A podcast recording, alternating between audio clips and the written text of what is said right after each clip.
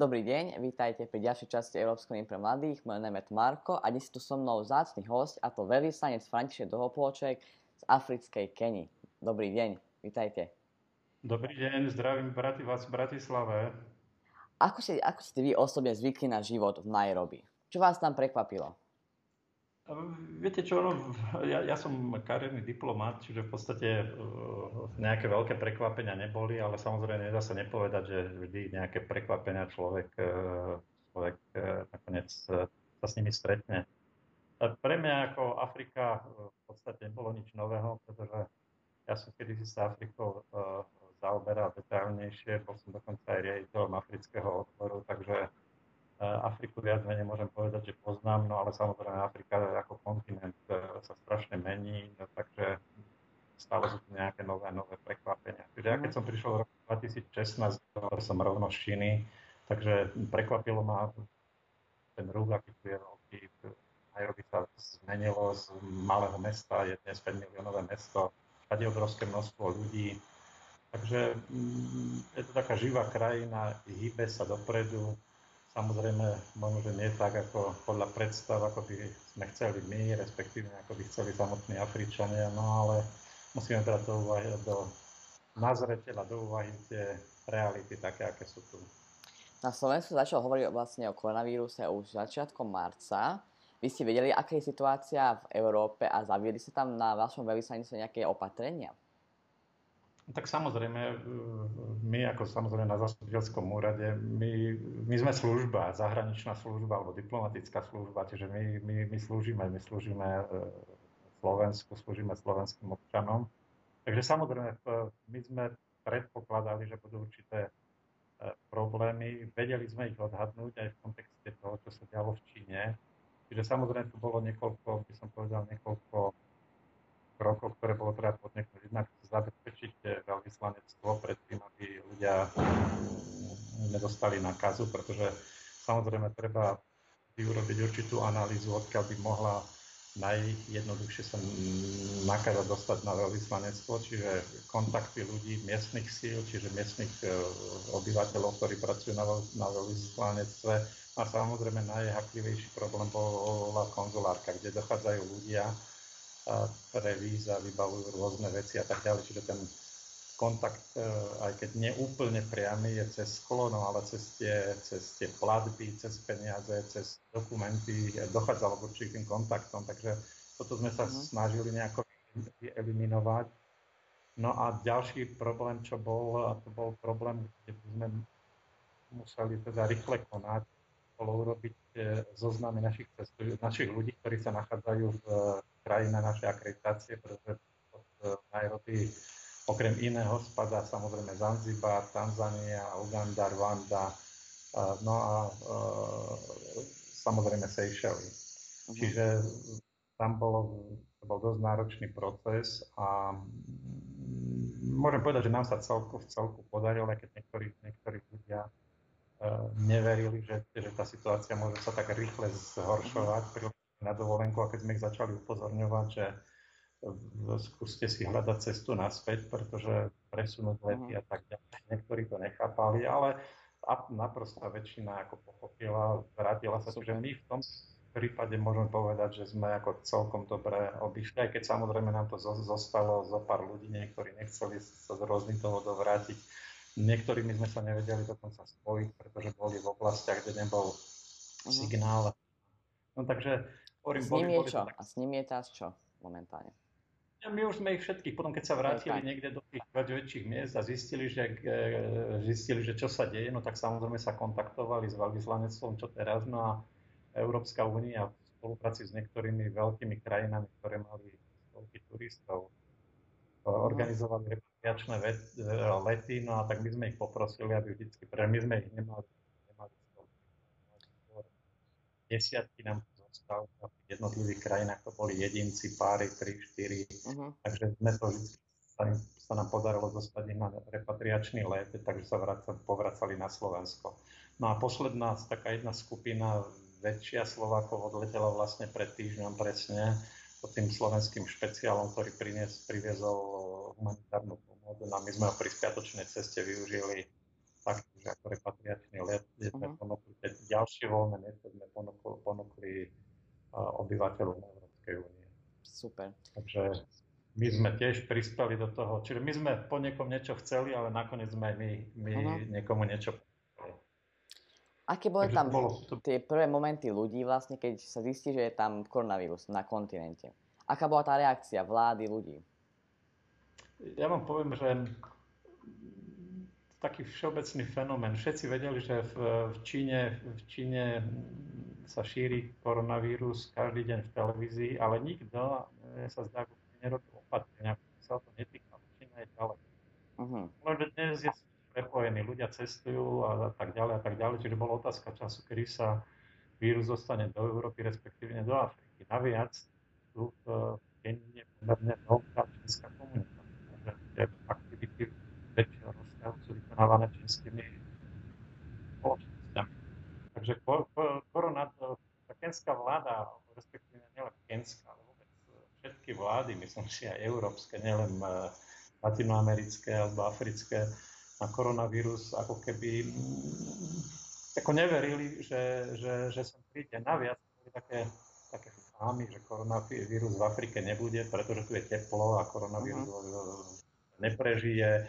Naviac e, populácia, ten polovica populácia je veľmi, veľmi mladých, to je za 25 rokov. Čiže mladých koronavírus uh, sa nedotkne naviac e, tie podmienky, v ktorých oni žijú, že sú viac menej zvyknutí žiť na, na, na rôzne, zvyknutí žiť s rôznymi vírusmi, takže na nich to až tak pôsobiť nebude.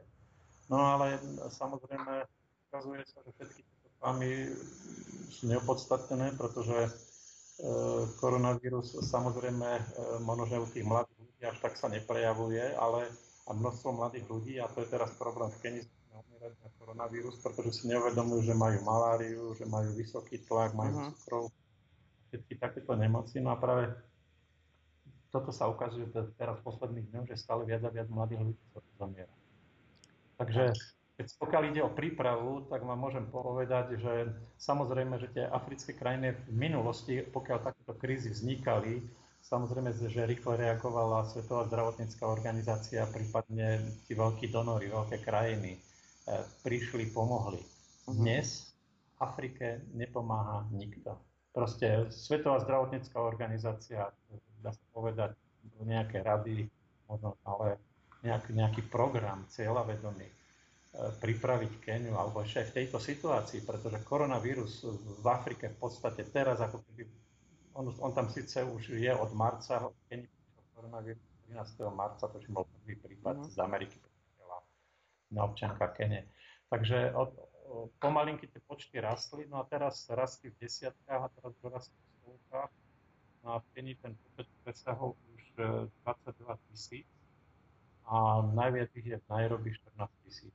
Uh-huh. Takže, takže e, tie počty začínajú stúpať, začína stúpať počet umrtí, No, umrtnosť je asi vyše 2%, čiže ešte je, dá sa povedať, pod priemerom, ale, ale hovorím, tie počty tých umrtí začínajú ako veľmi uh-huh. stúpať. A dalo sa vidieť na tých ľuďoch, že vlastne potom, keď sa už zlakli, tak nosili rúška, mali rukavice. Viete, ono, ono je to ťažko v Kenii alebo vôbec v rozvojovom svete uh, hovoriť niečo s ľuďmi. Tí ľudia majú určité návyky, určité tradície a tak ďalej. Oni sú veľmi, veľmi sociálne založení, viete, ako oni proste sú radi v hromade. Uh-huh. A to je presne, aký social distancing je absolútne nemožný. To sa nedá. Tu, tu doprava, tu mestská doprava neexistuje. Oni sa vozia v tých malých mikrobusoch, kde ich e, sedí 12. Takže uh-huh. Sedí koľko? 30-40 cm od seba sedia. Sice vláda potom zakázala ten počet, ale tak, tak či tak, už keď tam sedia dvaja v tom mikrobuse, už, už, už, sú sedia, už sedia blízko seba Takže ono, ono tie problémy, a samozrejme nehovoriac o, o, o, o tých, e, som povedal, e, častiach Nairobi, ktoré môžeme nazvať slamy, kde tí ľudia žijú hromade. A to sú 300-400 tisícové ako aglomerácie ľudí.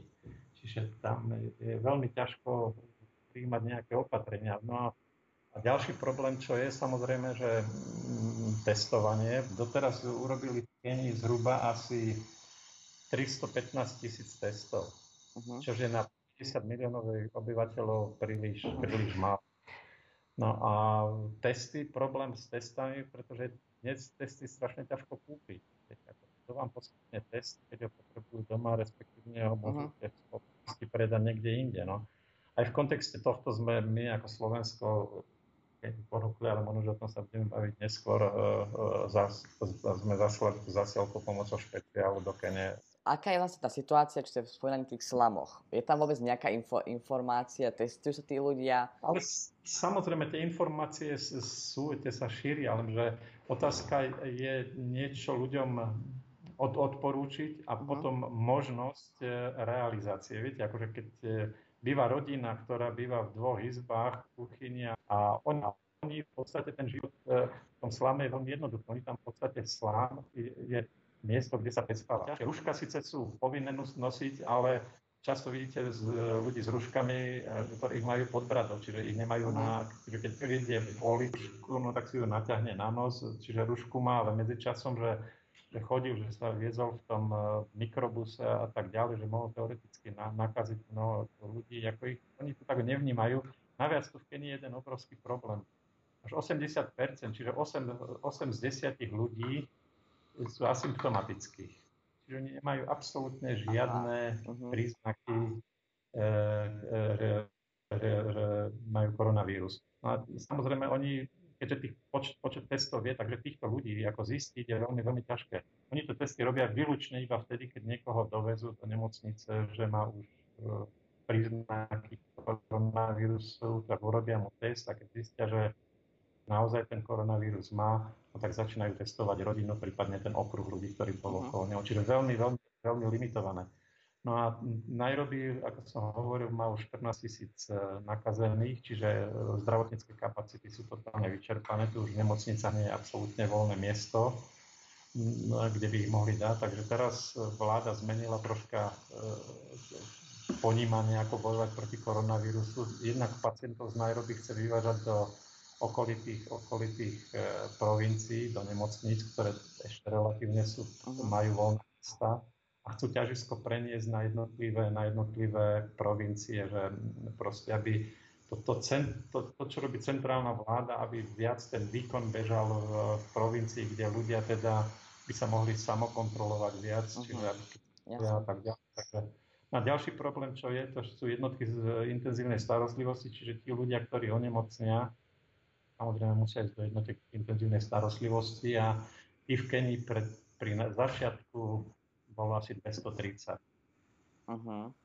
Aha. Ktoré, ktoré boli temer plné, lebo samozrejme pooperačné stavy, uh-huh. úrazy a tak ďalej. Čiže keď tu niekto onemocnel a skutočne bol seriózne, tak v tých štátnych nemocniciach absolútne ako miesto, miesto nebol. Teraz ten počet zvýšili na niečo cez 300, ale to je na 50 miliónov krajinu. Neuveriteľné, neuveriteľné. Uh-huh.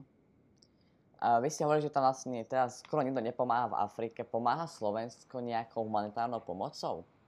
Áno, samozrejme. My, e, Kenia dlhodobo patrí medzi tzv. programové krajiny, čiže medzi prioritné krajiny, e, čo sa týka poskytovania rozvojovej pomoci. No a v kontexte našej rozvojovej pomoci my sme pomohli hneď na začiatku e, tým provinciám, desiatým provinciám, ktoré mali, ktoré mali prvé prípady covidu, tak sme pomohli pri zriadovaní, e, rozširovaní nemocníc, e, dodávanie lôžok, e, samozrejme e, e, tie prostriedky na dezinfekciu a tak ďalej. Toto sme v tej prvej fázi, no a v podstate to, čo som spomenul minulý týždeň, to špeciál, ktorý doviezol e, respirátory, odevy, dezinfekčné prostriedky, no a 50 tisíc testov.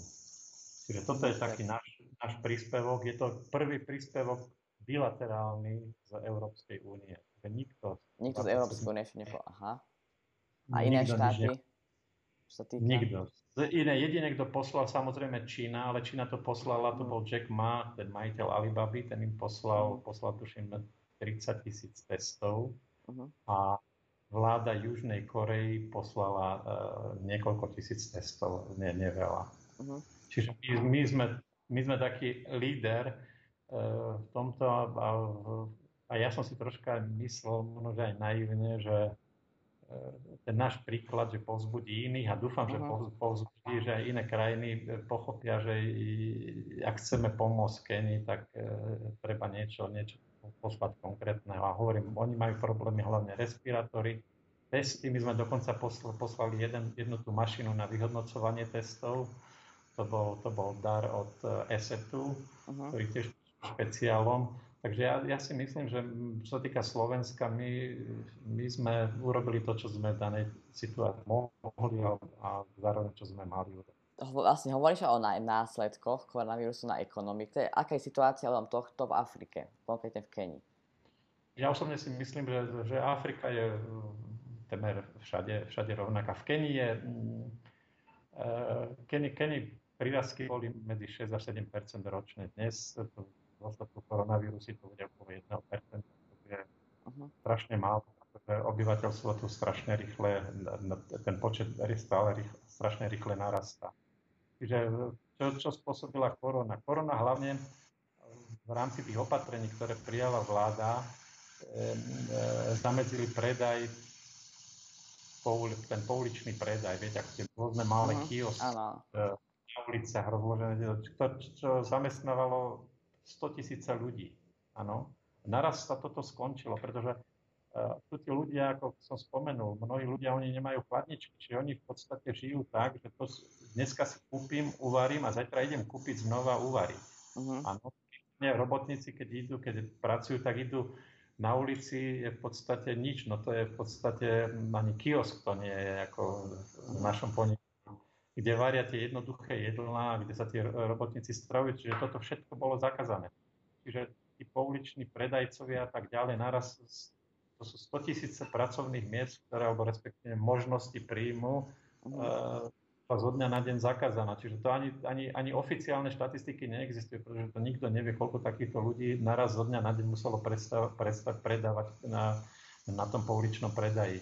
Ďalší problém je pracovníci v polnospodárstve, pretože keď sa zaviedli 25.